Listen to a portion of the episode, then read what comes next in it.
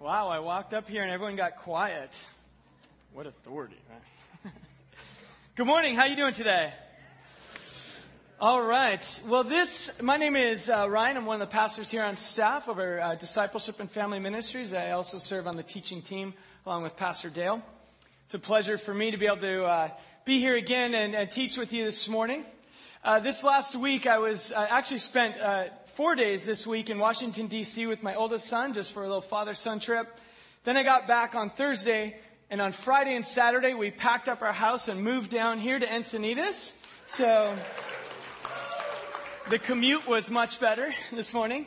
But I do want to thank all of you who uh, helped us unload yesterday. It went by amazingly quickly. I uh, wish you were on the other end when we loaded it up. But uh, but so that was kind of my week. And so in the, the past... let's say thirty days, month or so, I have uh, begun a new job here at Seacoast, ended an old one. We uh, sold our house and went through all the joys of escrow. We uh, found a place to live in, packed up our home that we lived in for twelve years and had to say goodbye to neighbors and kind of close that chapter in our life. And my wife informed me this is the house where all three of our babies were born.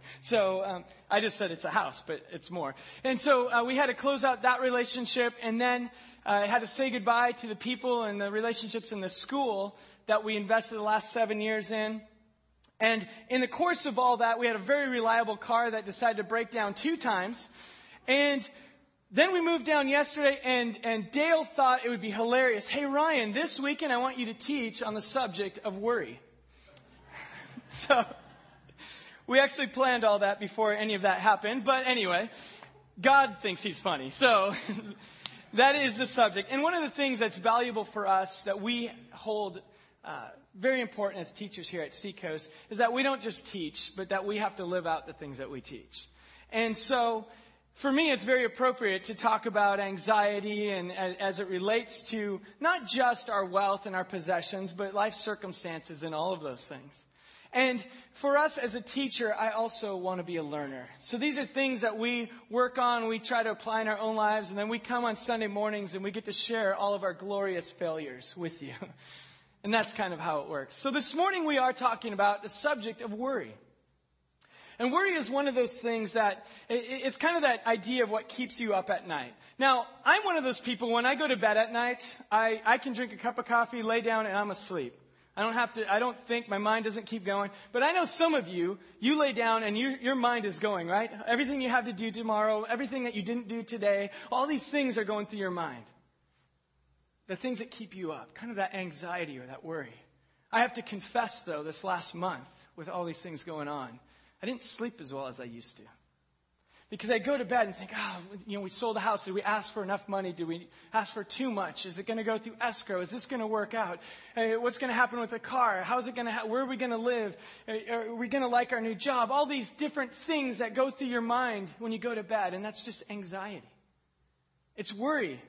And really, worry is one of those things that comes up when, and, and often worry is the, when we think about the things that we cannot control.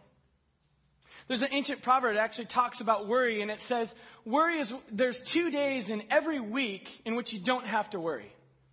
So every other day is fine, but two days that happen every week, you shouldn't have any worry. The first of those is yesterday.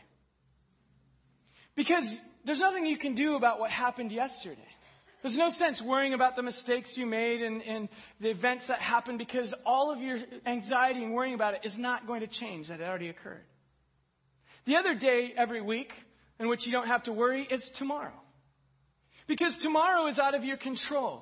If you stay up thinking all night about what might happen tomorrow, all the troubles that might occur, it's not going to change anything. Jesus said you're not going to add an hour to your life by worrying. So worry is one of those things that goes on of the might be, the possibilities, that will, what might happen. Winston Churchill actually was talking about Uh, an interaction he had with someone who was on his deathbed. And this person was telling him, he said, you know, I've lived a long life filled with many worries about my troubles.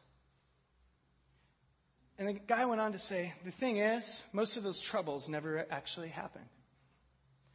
See, some of us in our lives worry about the troubles and worry about things coming, or things that might not ever actually happen.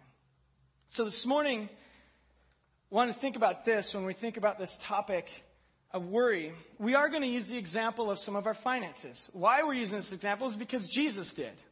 And it's actually beyond Jesus. It's an ancient, it, it happened in the Jewish culture that they used finances or wealth and possessions as a very tangible, obvious example in our own lives. In fact, one of Jesus' parables was a common parable of the time, the parable of the seeds on the ground. And he actually says, the worry about your finances and possessions are the thing that prevents you from maturing as a follower of God. This is a common parable in the time of Jesus.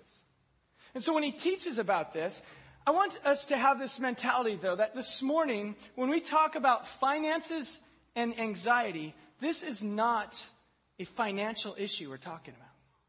This is a faith issue. So this morning, it's actually, I don't want you to say, oh, I'm new to Seacoast, it's my first time, and they're talking about money. Great. That's great. I knew it was going to happen. Or maybe you've been here the last couple of weeks, and you think, oh, they're still talking about money. I want you to know we're not. We're talking about faith. We're talking about our hearts. We're talking about being transformed from the inside, becoming people who are free from these things because we can trust. And really today, the big idea is that we need to think about trust is really the issue. Who do you trust? Do you trust yourself or do you trust God? See, the problem, I have a slide for this one. The pro- We've worked, so your, your notes, here's my disclaimer. You see your notes, it's a blank page, right? I was in D C, I moved. It's been busy, okay? So you get to write your own notes. But I do have a few slides. So the problem, though, for today to think about is this. When we trust ourselves and our own wisdom more than God, our only solution is to worry about the outcome. So today is really about, when we talk about worry, we're talking about trust and security. You trust yourself, you need to control things, or do you trust God? All right, ready to go? All right, good. I'm going to... All right, all right. Join me in prayer uh, as I pray for the rest of the morning. God, I pray now that you would just uh, speak to our hearts. God, uh, anxiety and worry is something that I think, if we're all honest, we all deal with from time to time. Some of us deal with it every single day. And Lord, we want to be people, we want to be a community that declares your goodness, that declares that you are King, and so in our lives we know how to trust.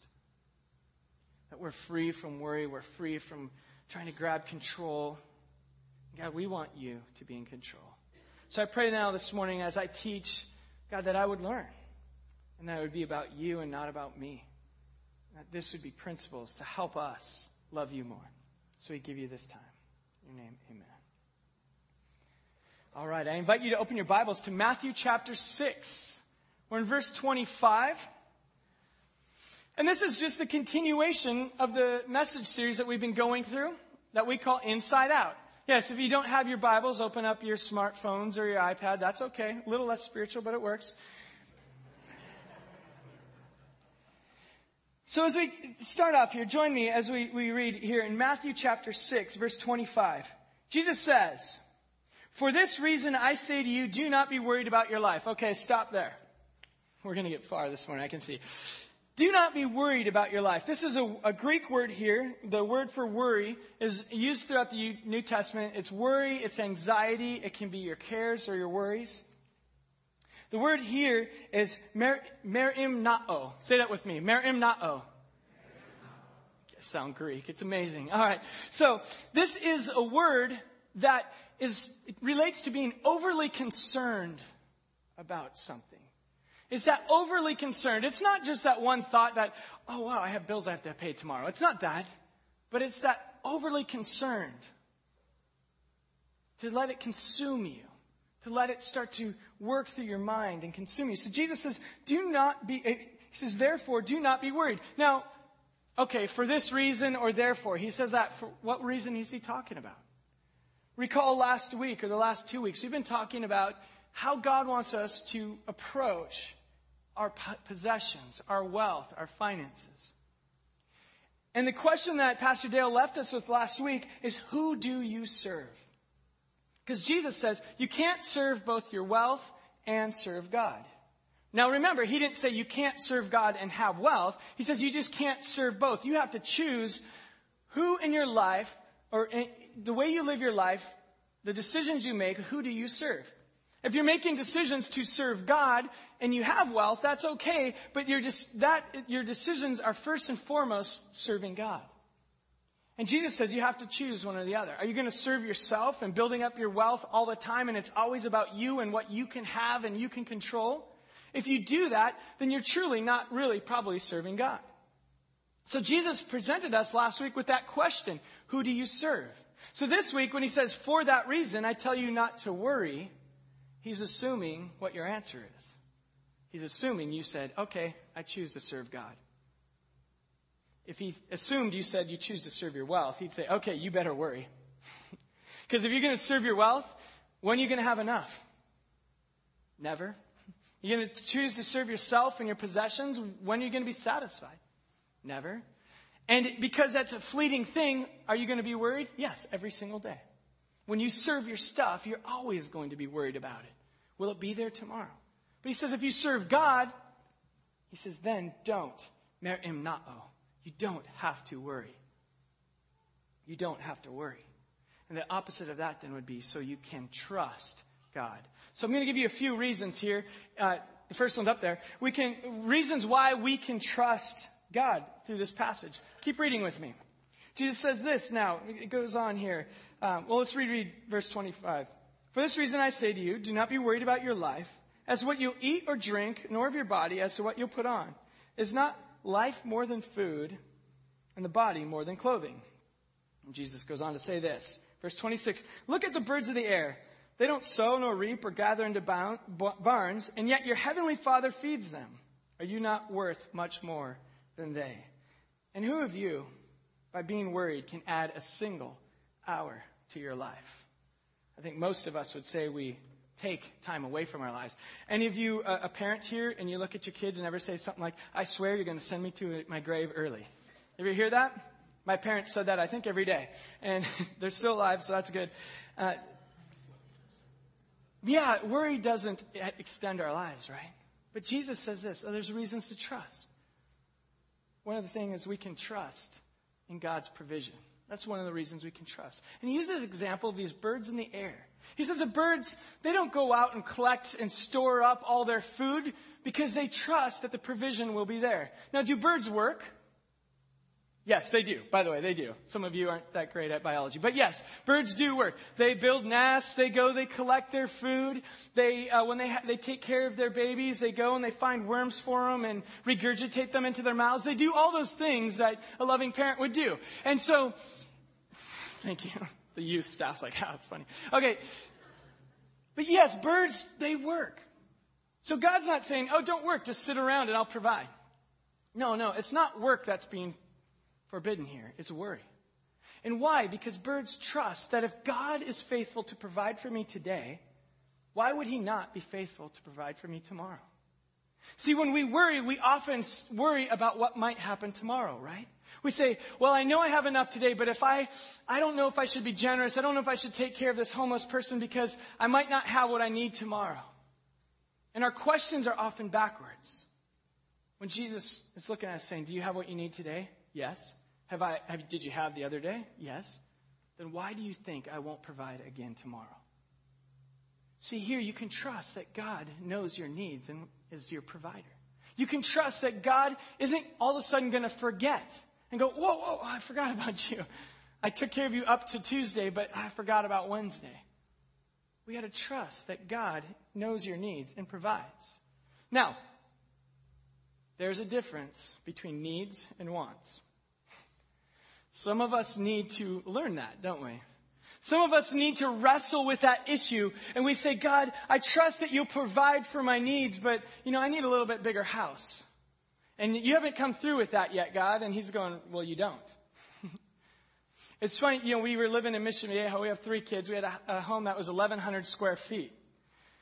And we'd have friends come over and they would see us go like, oh, we just need more space. I'm like, you don't. You don't. It would be nice. There's times I wouldn't mind five thousand square feet so I can lock my kids on, you know, one half. But that's not a need. God always gave us what we needed. So some of you may be wrestling and saying, I don't know if God's providing. And some might need to make some decisions about your life. You might need to say, maybe I don't need a new car. Maybe I don't need all the stuff that makes me feel better. Maybe God's providing in simpler ways than I had originally thought or what I hoped.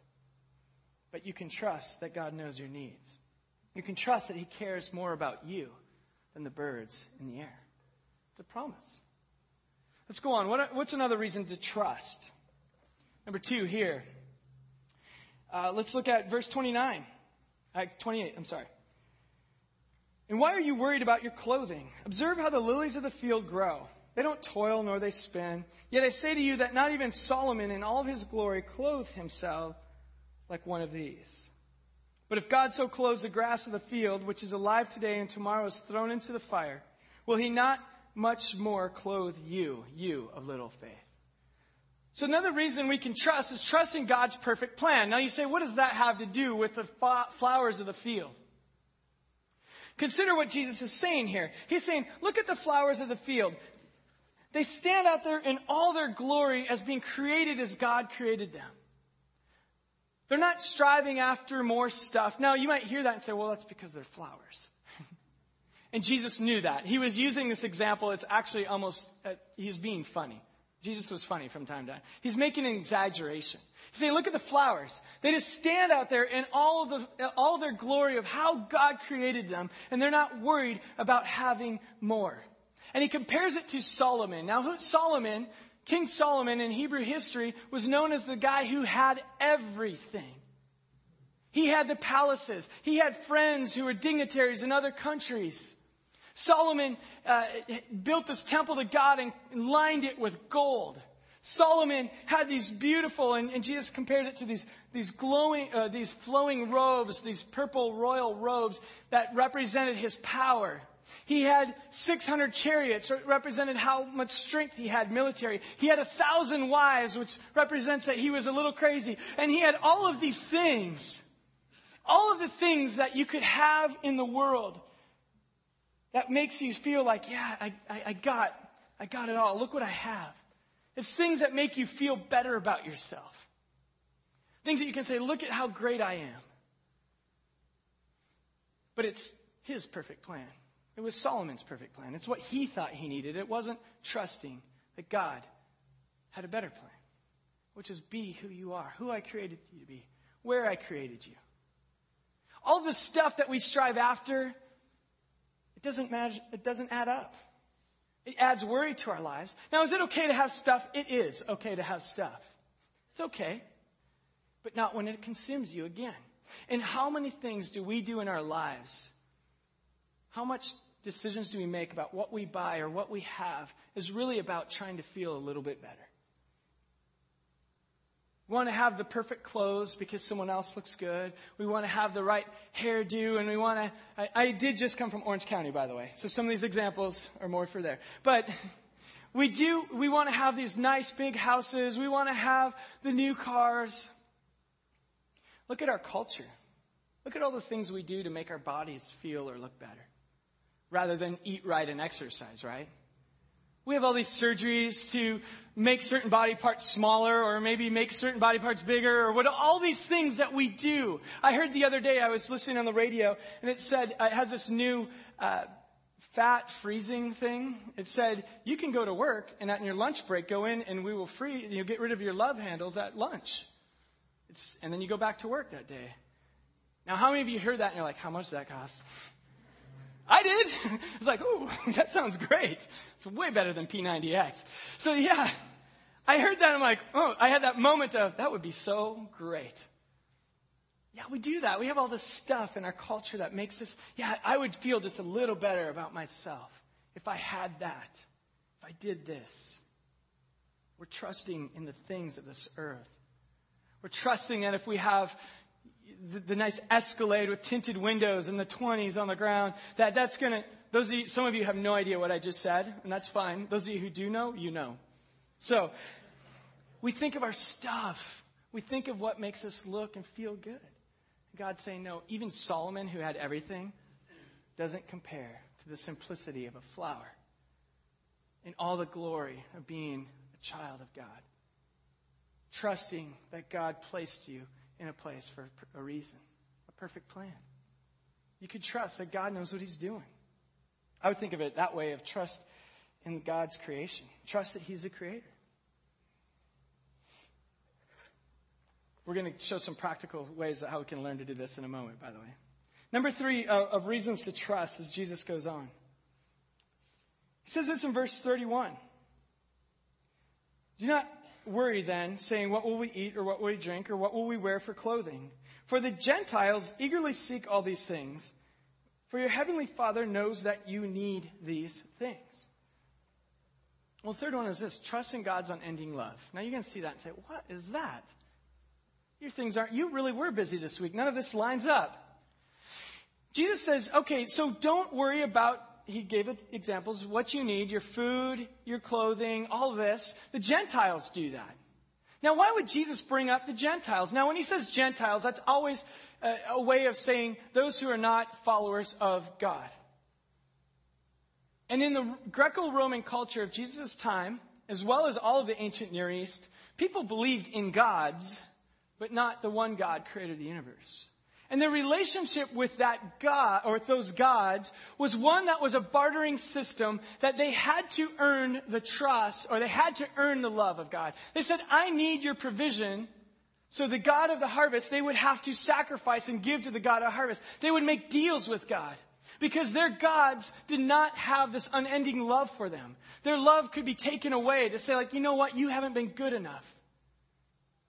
You haven't been good enough, so I'm not going to give you that stuff that you need to survive. So Jesus is saying you don't have to worry about these things. The Gentiles do, but that's because their relationship with their gods is a bartering system. It's a relationship that is based on what they can earn. Now, do we ever barter with God? And some of you are like, oh, don't look at me. You ever make a prayer that says something like, God, if you would just do this, I will, da, da, da. Anyone ever make that prayer? Okay, three of us, awesome. The rest of you, anyone ever lie in a sermon, during a sermon? Okay, good. Yeah, I mean, we make those all the time. Maybe it's not anything major, but maybe it's, God, you know, if I could just get this bonus, if I could just get that bonus, then, you know what, I'll read my Bible tomorrow. God, you know what, if I could just win this lottery, I don't even need the big one, God. Just like ten million would be fine. Just that, God. If you could just do that, I'll give you seven, six percent of what I earn. Yeah, we make these deals all the time. God, if you could, maybe it's not just finances, by the way. God, if you could just make my kids perfect, I promise I'll always show up at church. I promise that I'll pray every day. If you just make my kids do this. Yeah, we we barter with God because we think that he's going to remove his love if we don't perform. And Jesus is saying, you know what? That's the ways of the world. And when we live that way, we worry. We worry because we think that God is going to change the way he is based on the way we are. We're going to think he might not provide for us tomorrow because we haven't been godly enough today. You might think, oh, you know what, I actually haven't taken the time to pray in a couple weeks, and I think God's probably getting fed up with me. He might be, but his love is unending. You can trust in that. There's a book in the Old Testament called Lamentations. I'm sure many of you spent the morning reading it. And in Lamentations chapter three, verse nineteen, I love this. Jeremiah is writing, he says this, the thought of my affliction and my homelessness is like gall. That's vivid. He says, my soul continually thinks of it and is bowed down within me. In other words, he's saying, when I think of my circumstances that are not the way I want them to be, it's my soul is weighed down. But then this I call to mind, and therefore I have hope. The steadfast love of the Lord never ceases. His mercies never come to an end. They are new every morning. Great is your faithfulness. The Lord is my portion, says my soul. Therefore, I will hope. See, we can get weighed down on the circumstances. We can get weighed down on what's happening in our lives. And when we think that we are in this bartering relationship with God, the, the worry, you can get weighed down by that. The thoughts can just be gall. It can just keep you up and say, oh, I don't know if I'm measuring up. But he says, then I remember God's steadfast love never ceases. Some of you here this morning need to be reminded of that truth. You need to be reminded that God wants to provide for you. He wants to care for your needs. He wants to be there for you. He loves you, even when you don't love him.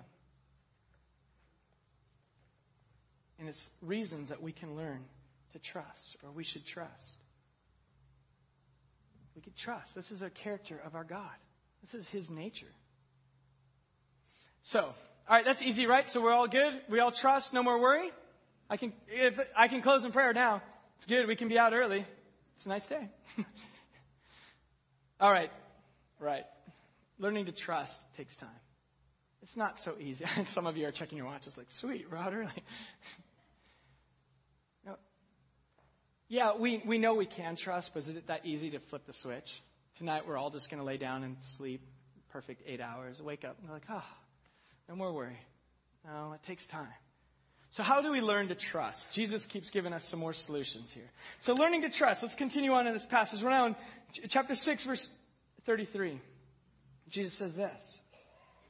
In contrast to everything that you hear about the Gentiles, he says, seek first the kingdom of God and his righteousness. And all of these things will be added to you. So the first step in learning to trust is to seek first his kingdom. I think of it this way. Rearrange your priorities. Rearrange your priorities in your life. Jesus says, you want to know how this really starts to play out? Some of you need to change your priorities and seek first the kingdom of God. Now that's a great churchy kind of phrase, isn't it? How does that really work? What does that mean to seek first the kingdom?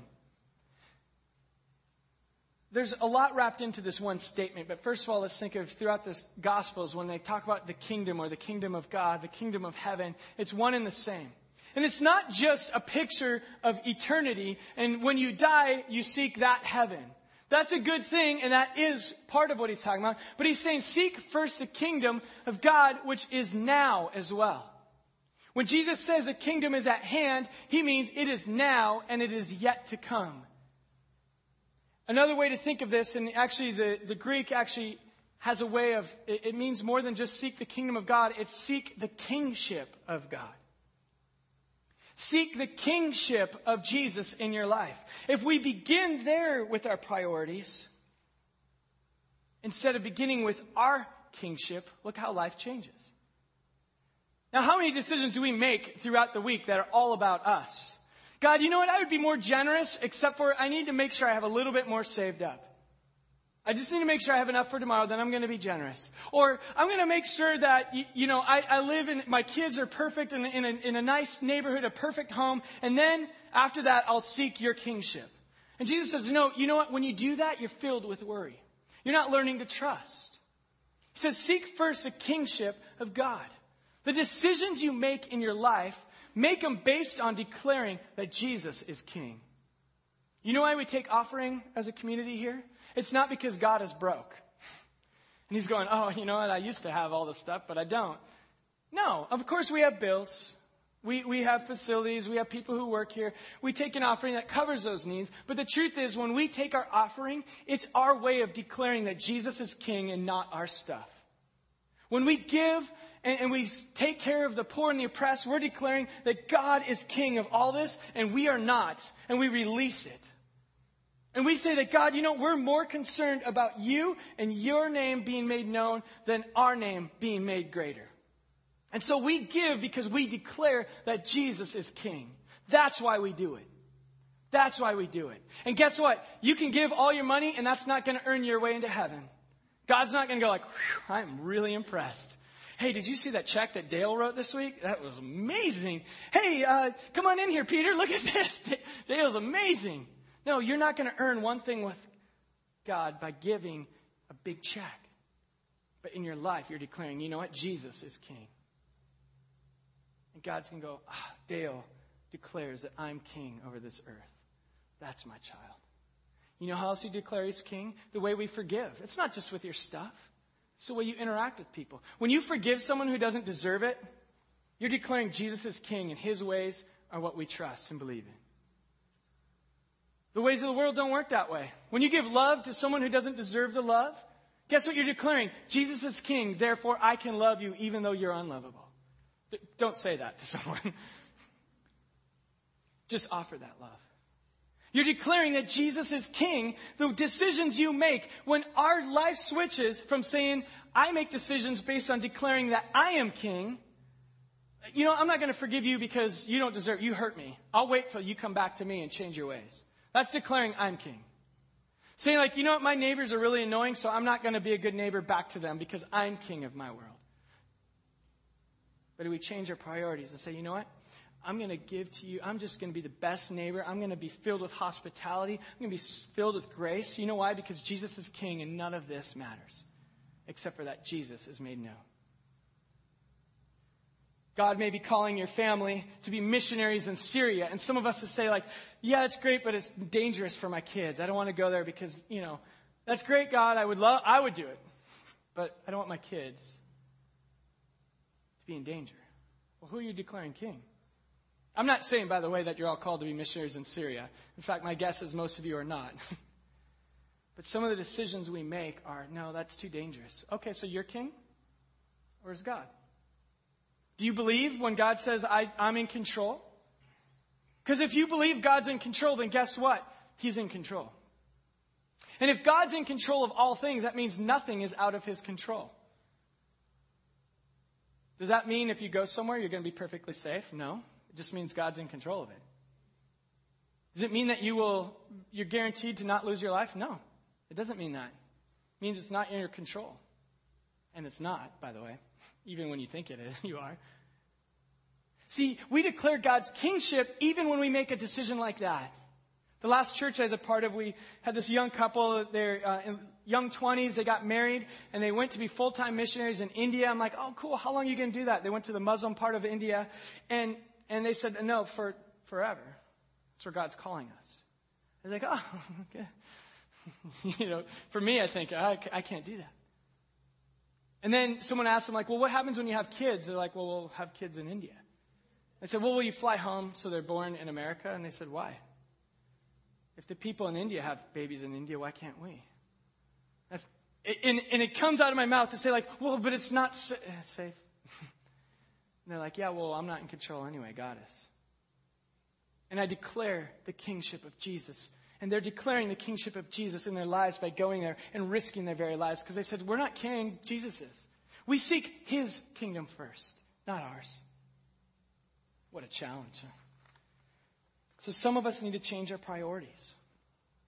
Some of us need to declare God's kingdom in our lives. And then all these things will be added. You know, sometimes this is kind of like saying uh, where your heart is, there your treasure will be. But it's more like where your treasure is, your heart follows. When we seek the kingdom of God, all these things are added. All of a sudden, the things that we thought we needed start to line up in the right priorities, don't they? And we realize, God, oh, you are providing. You have added all things to me. And maybe he's already been adding them to you, but you have been looking at the wrong priorities. You're looking at what you think you need. A couple more quick ones. Uh, learning to trust. Here's the next thing. Uh, using the same word, merimnao. It's give up control. I'm not going to dwell on this one. This one will be for your own personal study. But Philippians four six says, cast all your... An- no, it doesn't say that. It says, don't be anxious for anything. And that word anxious is that merimnao. It's do not be worried about these things, but in everything with prayer and petition, presenting your quests to God. And the peace of God that surpasses all understanding will guard your hearts and your minds. Not all understanding, by the way. Just the peace that passes understanding. Sometimes you're not going to understand it. But God wants us to give up control. You know how freeing it is when you just say, you know, God, I recognize you're in control. Nothing, no amount of time that I can spend staying up tonight worrying is going to change whether you're in control. But you know how healthy it is sometimes to just start praying when your mind is spinning with, ah, is it going to work out? Is this going to happen? Okay, God, you know what? I can't release. Just would you please take this from me? Jesus, I love you. Jesus, I think about how great you are. And start praising, start praying. What happens to that anxiety? We start to learn that God says, thank you, I'll take that. And the last one is this. I love this one. Learning to trust. Pass the blame. Pass the blame. You don't need it. First Peter chapter five, verse seven says this. Cast all of your cares. That word cares, merimnao. Cast all of your worries on the Lord because he cares. And that's not because he worries. It's because he cares. Cast all of those things that you worry onto God because he cares. Now, this is a, a an idiom from the Greek language. To say cast this onto someone actually was saying make it as if the other person is responsible. Isn't that great? Cast your cares is like saying, I'm going to make it as if I'm not responsible for this anymore. Some of our kids do that with their chores all the time. They cast their chores back onto us. But, okay, funny to me. All right, so, but yes, cast your cares. Make it as if God is responsible for those things. Say, God, you know what? I'm doing what I think is right. I'm following you the way I think I need to. I feel like maybe, and maybe it has to do with your wealth and your finances. Say, God, I feel like I should give you this. I feel like I should invest in this part of your kingdom. And you know what, God? Do with it what you need to because it's out of my control. I, I pass the buck to you. Even in small things. I've mentioned before, but even when we prepare, when I prepare a message, I have this thing where I say, pray like you don't prepare and prepare like you didn't pray. But you do that, but then when I present, I have to just say, God, you know what? If this makes any sense and changes hearts, that's your fault, not mine. I'm passing the blame to you. Because I used to sit up and worry, and I would go home and I'd think, oh, I said this wrong, or I didn't do that, I missed this line, that was a great line. It would probably make me famous. That, you know, all of these little things. And I'd worry and think about them. And I had to just get to the point in my life where I said, God, you know what? You said you're responsible, so I will be faithful, but then it's your fault what happens from here. I'm passing the blame to you. It's yours. Take it. Learning to trust, we need to learn to pass the blame onto God. Make him responsible. And then I want you to start, we need to be people that start looking at what we, what God has already done, not what we think he should do. That makes sense? If we start saying, God, you know, every time I pass the blame to you, I feel free. Every time I look back, I notice that you've been providing. Every time I think through all of your goodness, I see that you have been there. And all of a sudden, we can learn to trust. When we give up trust, when we say, God, will you take care of this? God, are you going to show, if, if I give to the church, are you going to make sure I can pay my bills? Are you going to do this? And he's going, have I ever let you down? So our question needs to start being, what have you done? Not what will you do for me? Learn to trust. You guys feel like you've been getting punched in the face all morning? This is great, huh? Let's talk about giving up trust. This is healthy for us. By the way, I, I fail at this all the time. I feel like I've always been pretty good with being generous. I've always been pretty good with not wanting too much stuff, but, oh, I fall into these traps. And I think, God, I need to learn that you have not let me down yet. That you'll show up. Even coming down here, we sold our house the first day, and we're like, oh, cool, let's go to Encinitas to get something. Couldn't find anything. We're like, okay, a couple of days, no big deal. Last month, there was all this stuff that was in our price range and, and on the beach. And, no, okay. Uh, all these things that we, we go, oh, God, you'll, you'll show up. And then the next week went by. No, not that, not that, not that. And then I said, okay, we need a rent. And so I tried to get these rentals, and everything was filling up. And I started going like, oh, God, you know, I, I don't mind camping, but I don't want to live in a tent. And God's up there going like, you are so, you are such an idiot. Are you serious? And he really, honestly, we gave up control, and we found the, the least expensive thing we could find in Encinitas that had everything we needed. In fact, more than we need. We're so blessed in where we found. And God's going, seriously, I knew that all along. If you would just stop and look back and see. So I struggle with this. This is for me. So I'll join you in this journey of learning to trust. Deal? Okay. Ten of us. Awesome. All right. Let's pray as the band comes back up. God, we we thank you that you are in control. We thank you that you have always been good to us. We thank you that, God, even when we try to be king of our own lives and when we try to make things happen for ourselves, and we forget that you are faithful. We forget that you're the provider. That, God, you still remain faithful. The times when we think maybe your love, you're going to withdraw your love if we're not good enough, but, God, you come through again with your unending love.